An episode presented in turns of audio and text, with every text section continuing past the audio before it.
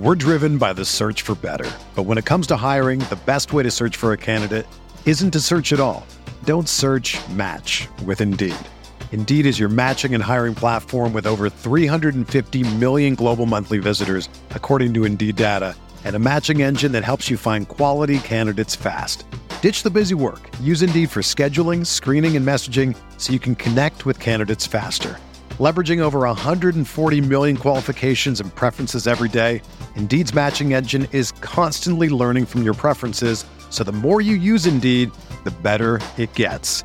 Join more than 3.5 million businesses worldwide that use Indeed to hire great talent fast. And listeners of this show will get a $75 sponsored job credit to get your jobs more visibility at Indeed.com slash BlueWire.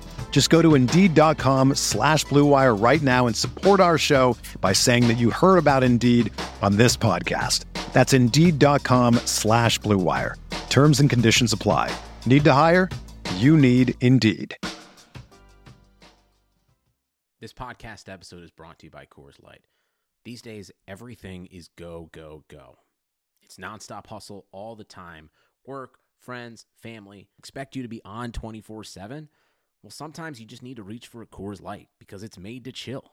Coors Light is cold lagered, cold filtered, and cold packaged.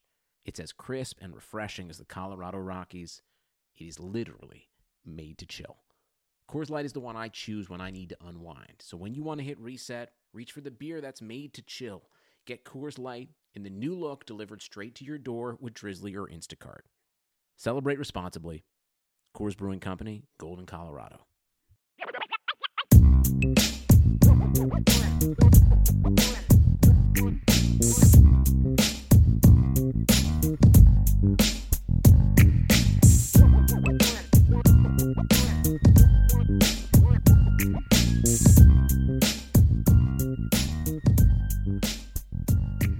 Welcome, Irish fans, to another edition of the Opponents Insider Podcast. I'm your host, Vince D'Addario, and I'm the football analyst here at Irish Breakdown. Notre Dame coming off a thrilling double overtime 47 to 40 victory over the previously number one ranked Clemson Tigers. And there's a ton to talk about when it comes to that game. And you can find it all at irishbreakdown.com as well as our podcast over on Soundwise. And then don't forget about our new YouTube channel. So go over there, hit the subscribe button so you get all that information. We've got a ton of stuff breaking down that game. But today we're going to turn our attention to the Boston College Eagles and former Irish quarterback Phil Jurkovec. It is a 3:30 kickoff at Boston College and you can find that game over on ABC. So make sure you log into irishbreakdown.com prior to, during, and after the game for updates and analysis and hop on our uh, game day message board. We got you get mine and Bryan Driskell's thoughts uh, during the game, and then I'll bring you some uh, some synopsis of the press conference afterwards. So make sure you stay locked in there. But with me today to talk about the Eagles of Boston College is AJ Black, who is the editor and publisher at BC Bulletin. And he's also the host of Locked On Boston College podcast. AJ, how are you doing today, sir?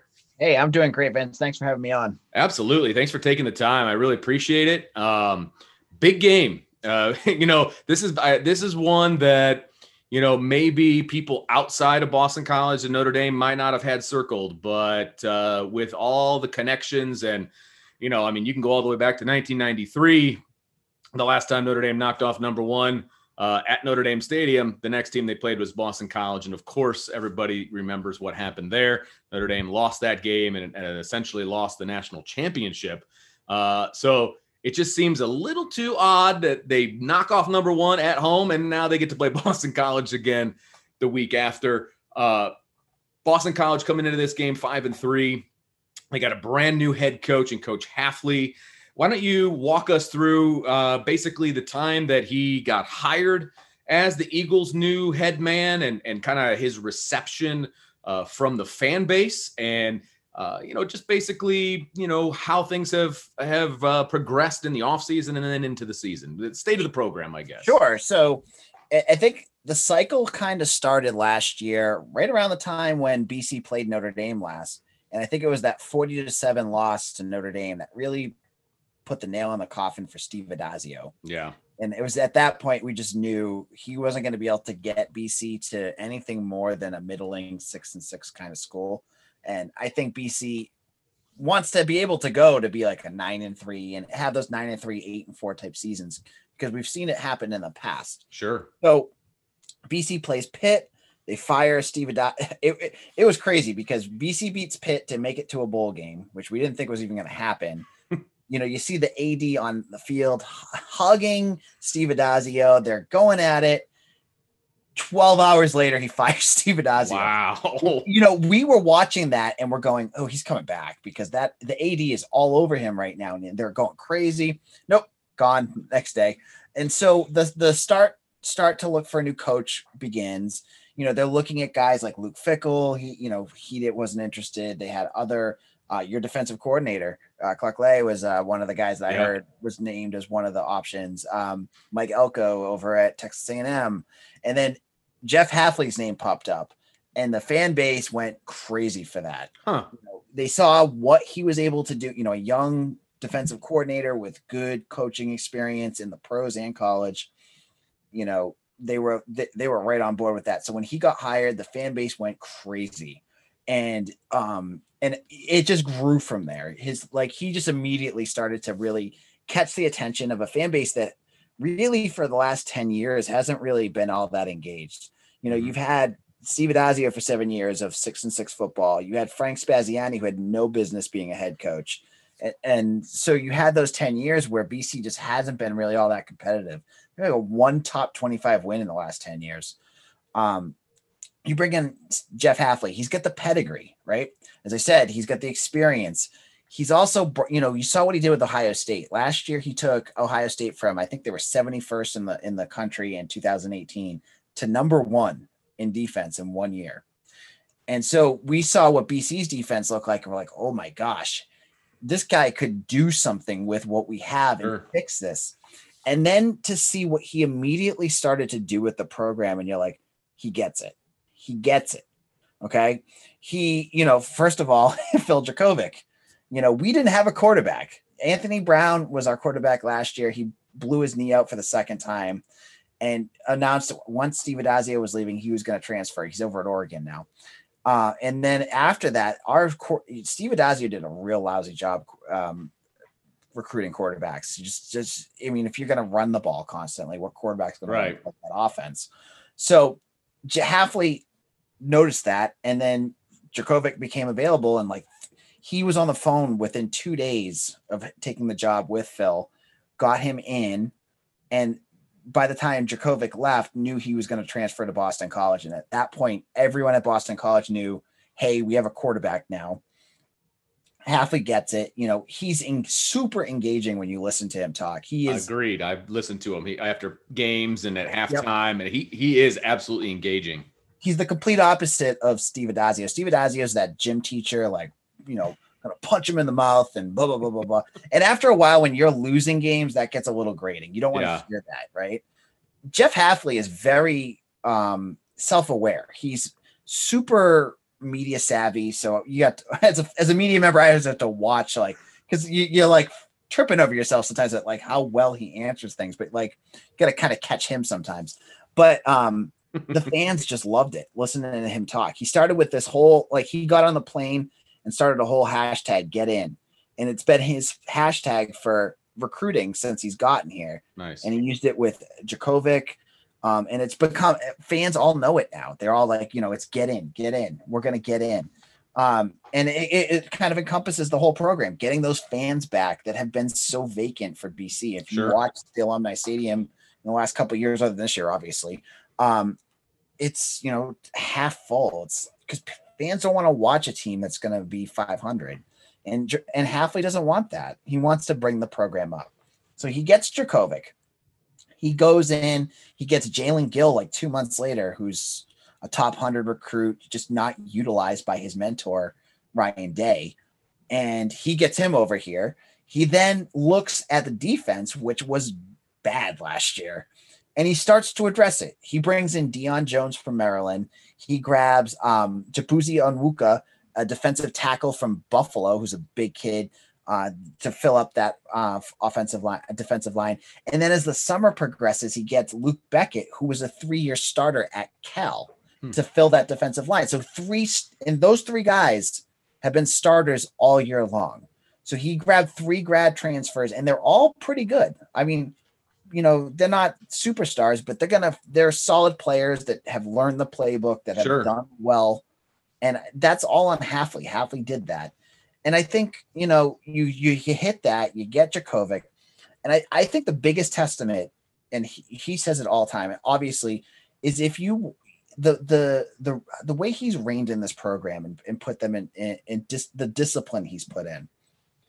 We've had one positive COVID test since June, and that wow. was a kid that came in with it. So he, since the kids have come on campus, nobody at Boston College and on the football program or staff has been positive for COVID. So that he, he's he talks about how big of a victory that is because of all the variables. He's been able to keep the team so focused and not out partying or doing something sure. stupid that could really impact the team. So that he talks about how important that has been to him. So, you know, at, the recruiting has improved. Hafley has done, you know, everything that he's need to needed to do. The one piece, and we're looking at it this weekend. He hasn't beaten a big team yet, and he hasn't had an opportunity to do that. I mean, yeah, right. He's had an opportunity. I mean, he, beat, he almost beat Clemson. That was a brutal game to watch because they had an 18 point lead, and they went absolutely, yeah, but, right. Um, you know, I think a win over a top 25 team is that one last piece that Hafley needs. No, you're you're absolutely right, and and now, of course, you know, as a Notre Dame person, I don't want that to happen this week, but it's going to happen. I mean, I, I just feel mm-hmm. like you mentioned he's engaging. Um, listening to him talk about his players after the game is over, or even at halftime. I mean, you can just tell that he he's right there in the trenches with them, and you know he wants what's best for them. I mean, he's all about. He, I guess you would call him a player's coach, right? I mean, yep. that's that's how he comes off to me, not being there every day. Is that a, a safe assessment? Absolutely. Yeah. He's not a guy that's going to, he said it before. Like when you go to a press conference, he'll say, I don't, I'm not the kind of guy that's going to scream at a guy for dropping a pass or making right. a penalty because what the, he says, what's that going to teach them? Right. He says, I'm going to pull them aside. I'm going to talk to them. We're going to learn what we did wrong and we're going to move on past that. Um, and he's also really super quick to take blame. Sure. Whenever, whenever there's a press conference and you bring up, oh, it, like penalties it's been a huge issue for BC this year he always blames himself. It's always the first thing. And I, I asked him this week. I said, I said to it because he always says, you know, Jeff, what do you what do you need to improve upon? Eh, you know, as a team, he says, well, I got to prove upon as a coach.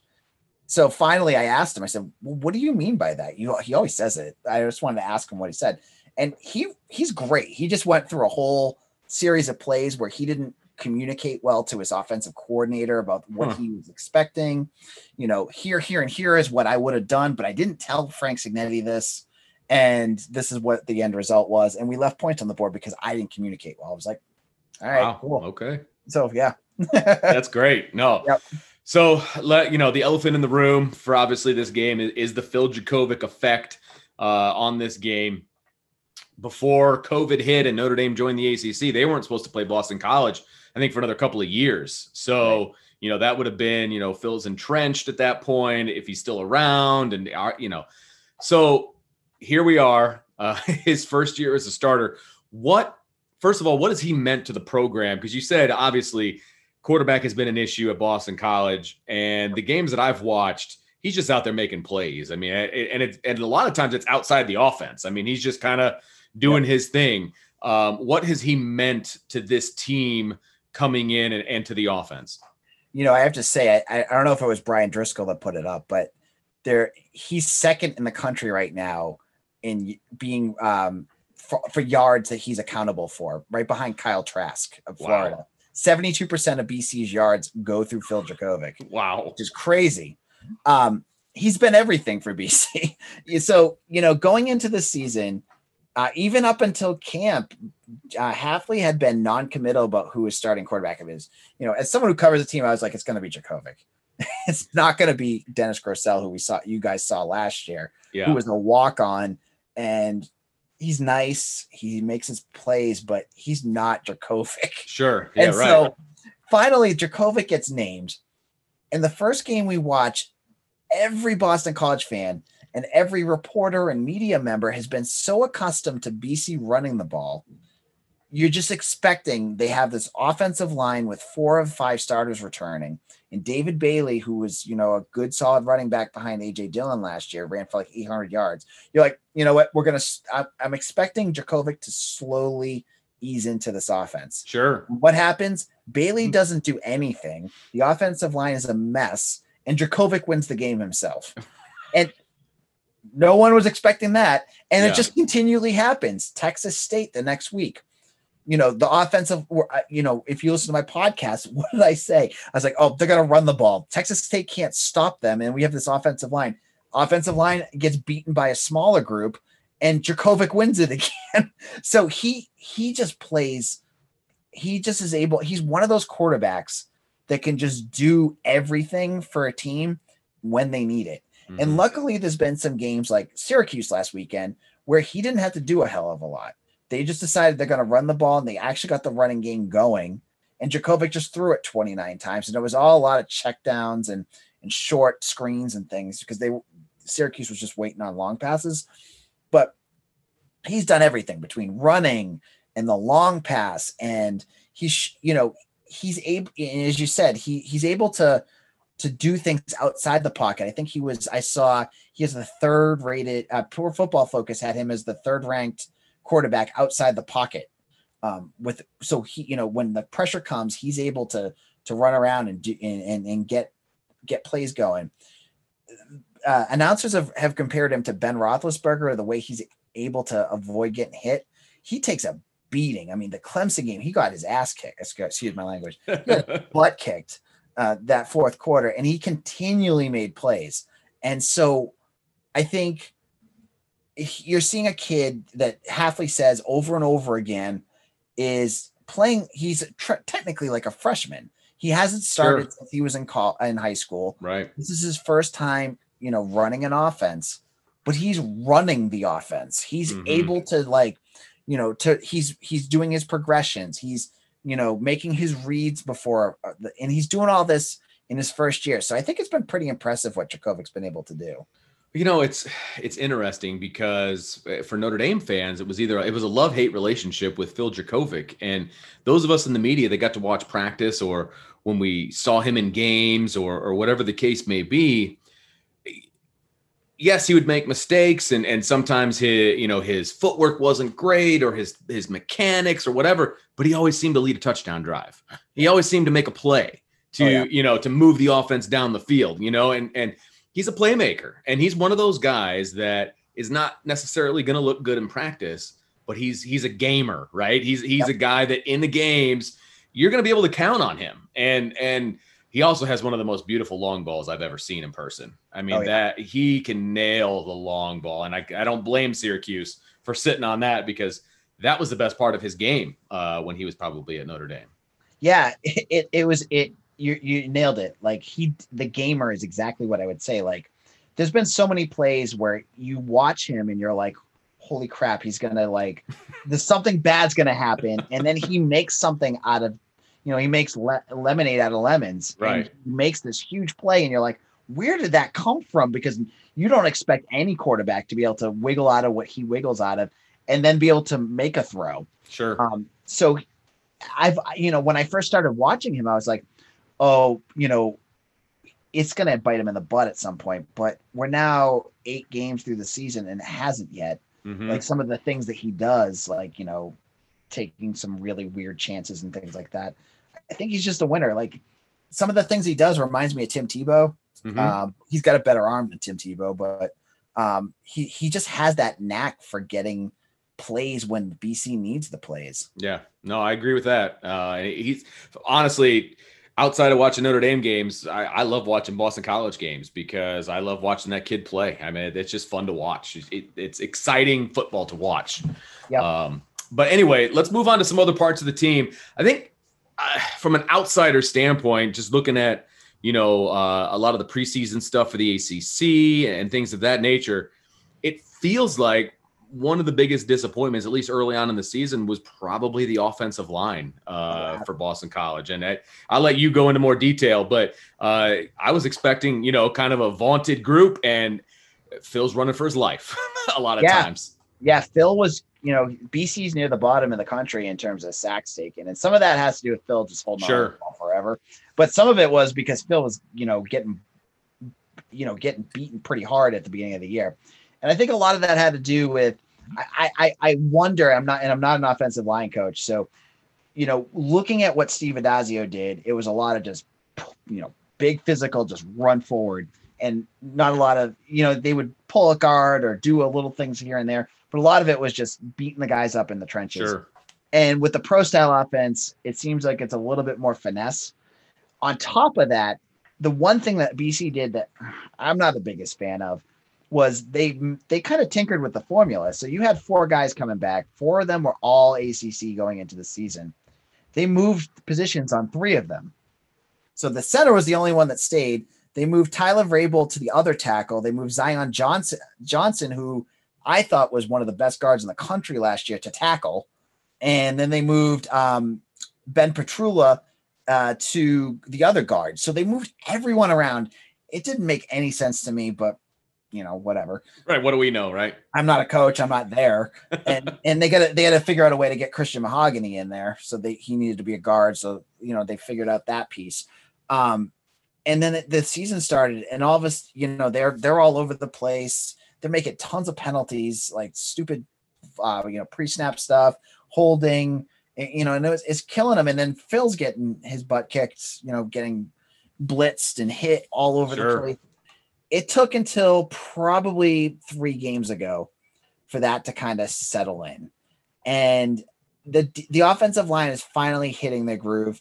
Alec Lindstrom, their center, we talked to him last, you know, two days ago, and he said he said exactly what I just said. Like, you know, they moved guys around. It took a little while with the new scheme that they had, and now that they got the communication down, it seems like it's more consistent.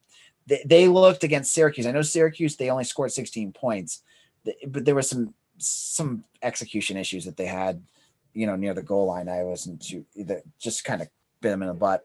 But the offensive line, I thought, looked like what I expected them to look. They just beat up Syracuse up front.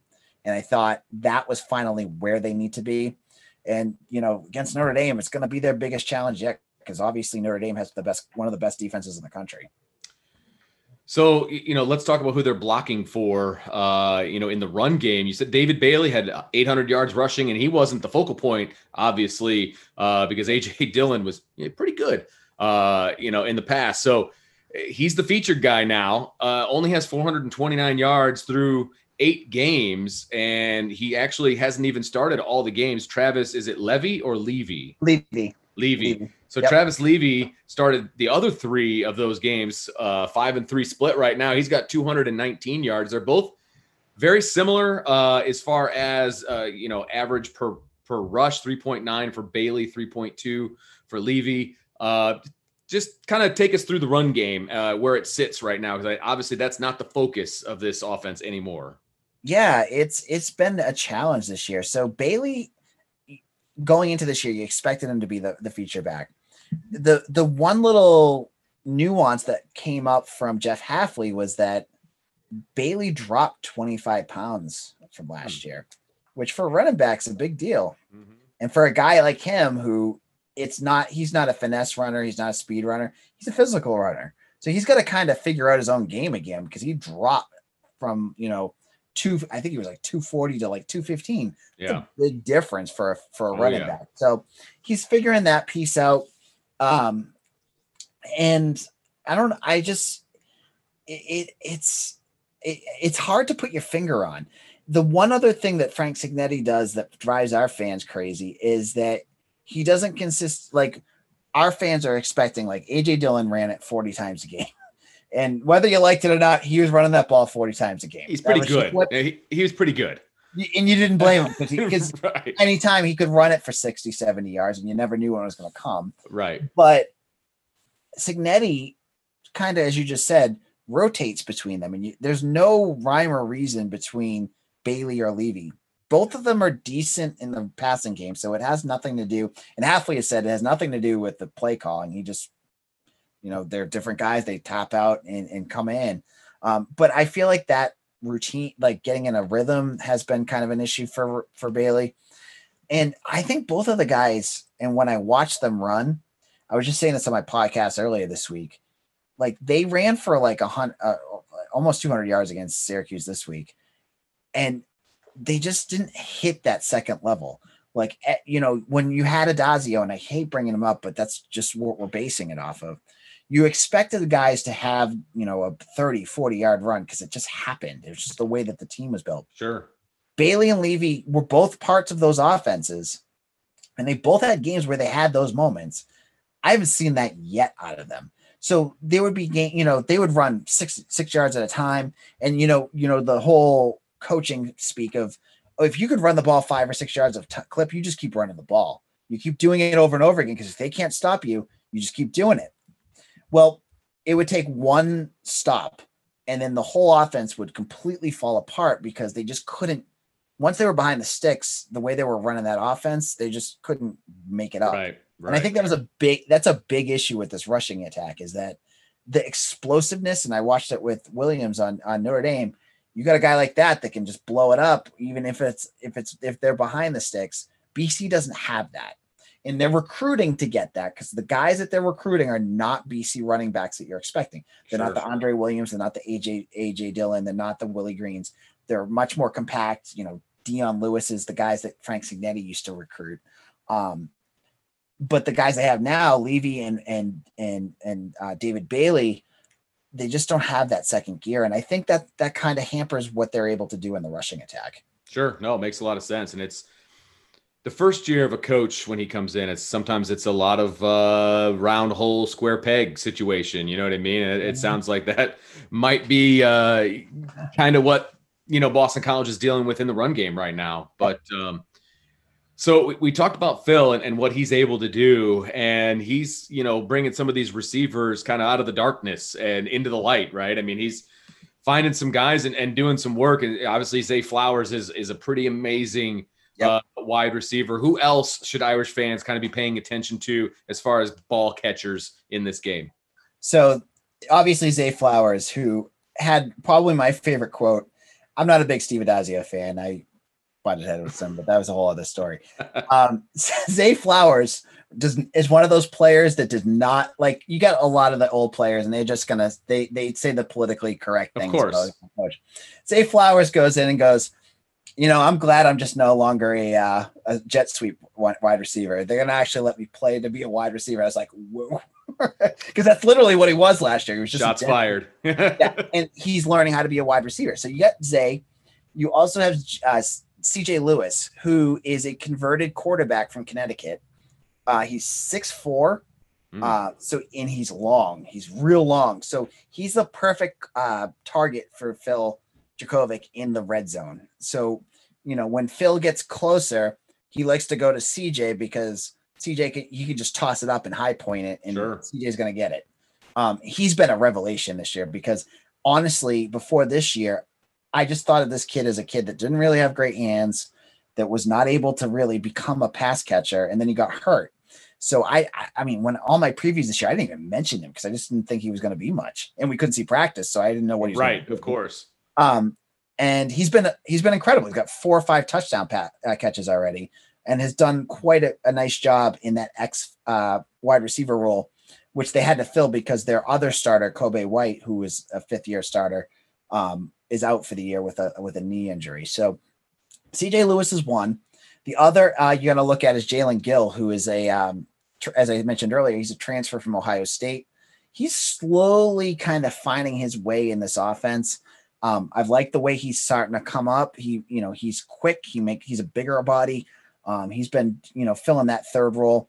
The other one, another player again, who I uh, thought, based off of what I've heard, would never have done anything with BC, is Jehlani Galloway, who's this smaller, compact, quick wide receiver that they have out of Rhode Island, um, who's kind of filled that fourth wide receiver. So they're able, when they need to, spread it out because they've got enough wide receivers, which is incredible. Because other than Gill, Hafley didn't recruit any of them. They were all under Steve Addazio. So he Right. had the weapons there, he just didn't use them. Um, and they've, they've done a really nice job um, giving Jurkovec ta- uh, targets. On top of that, you got Hunter Long. I don't know if you're Right. to bring him up, but I know that I was going to say you can't forget about Hunter Long and what he brings to the table. yeah, like, you know, kid from New Hampshire. New Hampshire's not a great uh, recruiting state. He comes in and he, I, I thought, you know, a couple years ago, I was like, oh, he's going to probably top off, you know, as a mid level tight end. And he, he looks NFL ready already. You know, he looks like a kid that fits fits that mold of what NFL teams are looking for, with a kid that can block and has good hands. Um, and Phil loves him. Phil just loves throwing to him. Um, defenses have been scheming towards you know double covering him and bracketing Sure. him more. Um, so his numbers have kind of dipped a little bit as he's been more of a focus on the defense. Uh, man, the first be- you know first five games of the season, he was Jurkovec's you know teddy bear. He would throwing everything to him, and and he would catch everything. You know, he's he's he's very reliable. So yeah, let's flip over to the defensive side of the ball. Uh, you, you mentioned in your in your remarks earlier about the fact that uh, you know Hafley went out and pretty much got three out of the four uh, defensive linemen brand new uh, from the transfer portal, and those guys are producing. So uh, let's let's hear about the, those guys and what they're able to do up front. And, and you know, I bring to I brought up three. There's actually a fourth one, and this this story is even better. Okay, So you get three quarter, you got three defensive uh, defensive players from you know either a Power Five programs or G six program, right? They also the second week of the season, we get a, an email from the SID that they got a grad transfer from a kid from Maine, played at Maine, not like he came from Maine. Hmm. He played for the University of Maine. I was like, oh yeah, okay, whatever. He's probably going to be a depth player that plays in the practice squad. He starts that week, gets a sack. I'm like, oh, okay. You look quick. He looked really good. He's got four and a half sacks now, and I I did not expect this kid. His name is Maximilian Roberts, and he, you know, a long, good, quick t- uh, defensive end. You see him a lot in passing downs. He's more of a situational player. He has come in over and over again, and has made plays for this defense. And I expected, just based off of you know an FCS school, that he wasn't going to do all that much. So Sure. he's been a big revelation. But if you're going to look at the defense and you're going to look at, you know, who's going to be the playmaker, it's got to be Max Richardson. Okay. Linebacker, he leads the country in tackles. Um, you know, he had a huge game against Syracuse this weekend. Had two sacks. He was all over the place. Um, he's the leader. He's he's a super, you know, he's a great kid that just does what he needs to do. Um, and I was waiting for a game where he explodes because he's, he's, you know, he's making all these tackles, but he's not really doing much in terms of like tackles for loss and things like that. And he had a big game there. Uh, he's one I'd watch for. And, you know, we talk about Jeff Hafley and his defense. The big thing that Jeff Hafley does is he's a secondaries coach. That's what his, you know, his, his bread and butter is. So I, I have to give credit to the previous coaching staff. They brought some good defensive backs in. They just weren't coached correctly. I Yeah, thought right. that the scheme was kind of, kind of wonky that just let players, you know, chew them up for yards. They Hafley has got them playing. He says he calls it violent. They're playing violently, and that what they do is they play, you know, a lot of you know man to man coverage, and he lets these longer, you know, defensive backs, Brandon Sebastian, Josh DeBerry, uh, Elijah Jones, really just you know battle these these wide receivers on the field, and they do a nice job. You don't see a ton of what you saw under Addazio was a lot of broken coverages uh, here and there. Even when Don Brown of Michigan was here, you, he would have a play every game where something would happen and you know there'd be a guy wide open. You don't see that under Jeff Hafley, and the secondary is playing exceptionally well. They give up yards, but they don't give up the, the explosives. And I think that's a big testament to the coaching staff because you know between Hafley and Lukabu, who Tem Lukabu, who was the Cincinnati line, uh, Bengals linebackers coach last year, he's under 40. He's he's going to be a hot commodity in a couple years. I can tell you that. Um, they have got this defense playing well. They played exceptionally well against Syracuse, but Syracuse's offense is is a mess.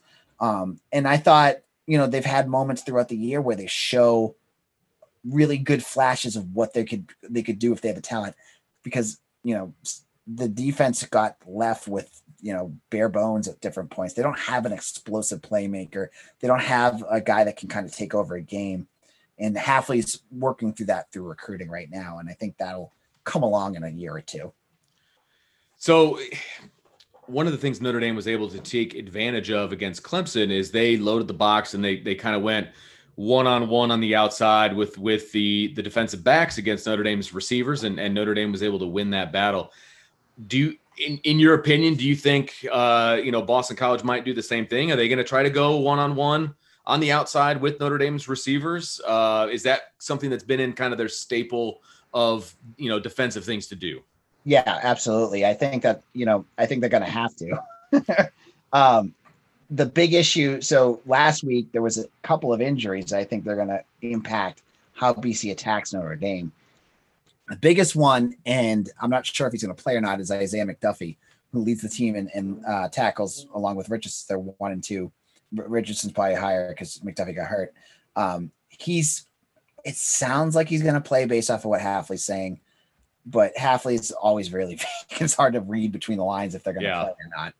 Um, he's a, he's a linebacker that usually is the guy that goes and covers the tight end or running back on some of those those plays. So if he's out, they're gonna have to kind of I think they're gonna have to shift around because John Lamot, the guy that will replace McDuffie, is a lot slower than McDuffie. And if you're covering Williams, you need some speed, and McDuffie has that. Lamot does not. Yeah. So that's an issue. And then Mike Palmer, who's one of their starting safeties, is out. He's out. He I it looked to me like he tore his hamstring. I'm not sure if he tore it or tweaked it, but Hafley said he's out. Um, so they're going to have another safety in for him. Um, so the safety that they have, Jahmin Muse, is good, slower guy. I think that they're going to probably try to, you know, keep guys man to man because I think Hafley has the faith, even if no, no matter who they're facing against. Mm-hmm. Um, he thinks that his defensive backs can win some of those battles and at least keep them honest and not let sure. big plays happen. Because I think the one thing, I mean, we played UNC, who's got Di- Dyami Brown and um, I'm totally blank on the other kid's name, but the two wide receivers there, they were able to kind of keep them in check. I think that's what they're going to try to do against Notre Dame too. No, it makes a lot of sense. Um, special teams. Anybody you want to bring up on on special teams, whether it's the return game or the kick game? I always bring up the. I, it's not a sexy thing to talk about, but I love the punter, Grant Carlson. Uh, he's he he's been great all year. You know. Yeah. It's not a it's not a stat that you're gonna look at and go, holy crap, you know he's good because the statistics you have to really dig in to find it. But he's been phenomenal at, at a pinning guys within the tw- other teams again within the twenty, and um, flipping the fields. He's just he's just been able to do that, and this uh, you know, I, I think Hafley talks about how well it's he's done. At, uh, I think the pick game was the big one that he did it. Uh, you know, he's just constantly been able to kick. It, it, like perfect example, Clemson game. The end of the game, both of the plays were called back, but it was a one possession game. BC's defense makes a stand, or no, Clemson's defense makes a stand. BC has to punt. They punt it to the one yard line twice with Carlson Carlson nails it both inside the 20, and they both get called back for holding.